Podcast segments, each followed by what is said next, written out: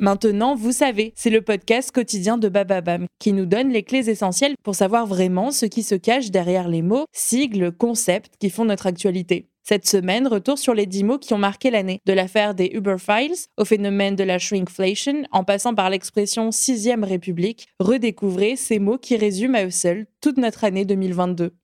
Qu'est-ce que le phénomène de la stan culture? Merci d'avoir posé la question. Depuis le 11 avril 2022, le procès pour diffamation entre Johnny Depp et l'actrice Amber Heard aux États-Unis attire les caméras du monde entier.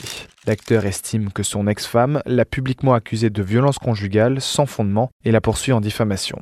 Chaque jour, l'audience est diffusée en live sur le réseau social TikTok et fait l'objet de nombreux commentaires, de mèmes ou encore de vidéos parodiques par les utilisateurs, si bien que selon un article publié sur Courrier International le 3 mai 2022, Johnny Depp, très soutenu sur les réseaux sociaux, aurait avant même le jugement déjà gagné le procès de la Stan Culture.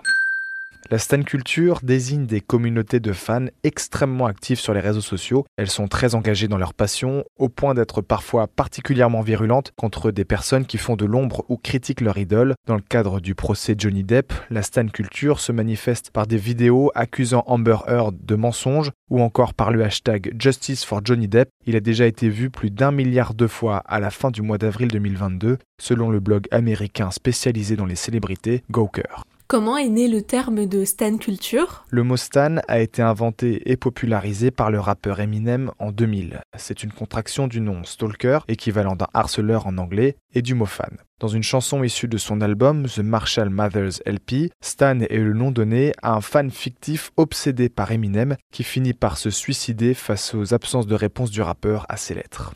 Le terme est depuis entré dans le dictionnaire Oxford en 2017 grâce à l'écho qu'il obtient avec l'avènement de Twitter au début des années 2010. La stan culture regroupe aujourd'hui des communautés particulièrement actives, comme les passionnés de fantasy, mais aussi les fans de K-pop et de Taylor Swift par exemple. Quelles autres manifestations de la stan culture ont marqué l'actualité? Depuis le milieu des années 2010, la stan culture fait des apparitions régulières dans l'actualité people américaine. En juin 2019, par exemple, Nicole Curran, la femme d'un propriétaire de club de basket, a été victime de harcèlement et de menaces de mort sur les réseaux sociaux de la part des fans de Beyoncé. Il réagissait à une vidéo sur laquelle on voyait la chanteuse agacée alors qu'elle est assise entre son mari, Jay-Z, et Nicole Curran en pleine discussion lors d'un match.